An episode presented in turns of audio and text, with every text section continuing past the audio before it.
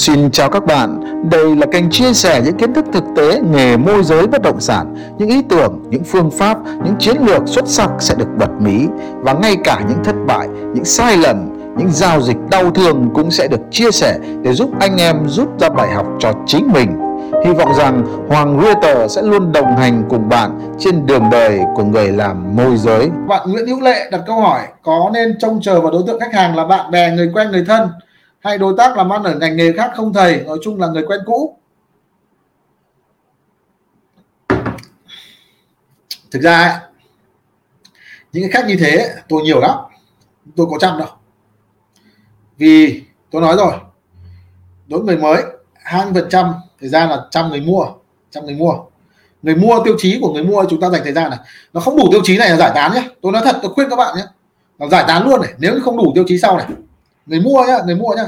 Một là thứ nhất là biết chính xác là mua bao tiền và mua cái gì nhá. Biết chính xác là mua bao tiền là mua cái gì tất nhiên là có thể tăng giảm một chút nhưng mà vẫn phải có cái mức tiền của mình nhá. Thứ hai là phải có thời gian. Ví dụ tôi phải cần trong tháng này à, bây giờ một tháng này là, là anh ơi anh tìm nhà của em đi tìm mất đất cho em đi. Em có một tháng này em có thời gian em tìm thôi sau bận là không đi không tìm thời gian được. Hoặc là tháng này là tháng đẹp ngày em mua này sang tháng sau là không không được tuổi, không mua này. Ví dụ vậy. Đối tượng đấy các bạn dành thời gian bạn chăm. Còn thân quen đến rời nữa mà mà mà mà thời gian mà cứ không rõ ràng thì các bạn tốt nhất là ờ, không phải bỏ, mà là cứ để đấy thôi. Có thì thì gửi thông tin thôi. Không có thì thôi kệ, nhá. Còn thời gian các bạn ấy 8 đến 90 phần trăm thời gian của bạn ấy, tìm cái nhà ngon, nhá. Tìm nhà ngon, nhà đẹp, nhá.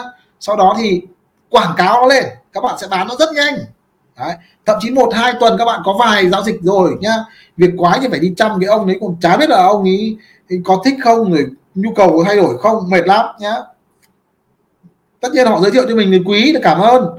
Thì không nghĩa là chúng ta không chăm họ. Và thôi thôi bây giờ các bạn chỉ dành thời gian như thế này này. Nếu như họ thật sự là đủ tiêu chí là xác định rõ cái gì họ cần mua số tiền họ cần mua ờ, mục đích họ cần mua có rõ ràng rồi và cái thời gian cần phải có thì các bạn gửi cho họ chăm họ nhiệt tình cũng được nhưng đối tượng không đủ ba tiêu chí đấy thì bạn vẫn chăm bạn vẫn chăm họ nhưng mà bạn lọc những cái kho nhà của bạn ấy, có bao nhiêu căn ấy, bạn gửi cho họ khoảng độ khoảng độ ba căn tốt nhất ấy. ở đây, ba căn này là tốt nhất rồi, tốt nhất thị trường rồi. Đấy. Sau đó thì ngồi nói chuyện với họ. Đấy, nếu anh thích cái nào thì mình đi xem. Xem xong không ưng thì hoãn hoãn hoãn hoãn hoãn nhé hoãn nhé à. ở không, tôi phải cần trong tháng này thì tiếp tục chăm nhưng mà thôi thì cứ tìm đi. Khi nào có thì báo anh anh không vội thì thôi, em cũng từ từ, không chăm vội nhá. Ok chưa? Còn Nguyễn Hữu Lệ, nhớ nhá.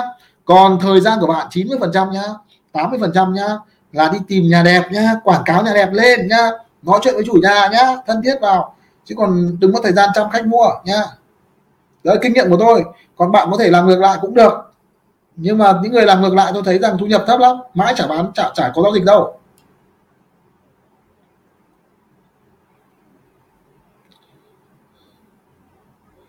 Ok, bạn Nguyễn Hữu Lệ được chưa? Cảm ơn bạn đã lắng nghe postcard của Hoàng Realtor Chúc cho bạn sớm thành công với nghề môi giới bất động sản. Hãy nhớ theo dõi audio mới vào lúc 18 giờ hàng ngày. Xin chào và hẹn gặp lại!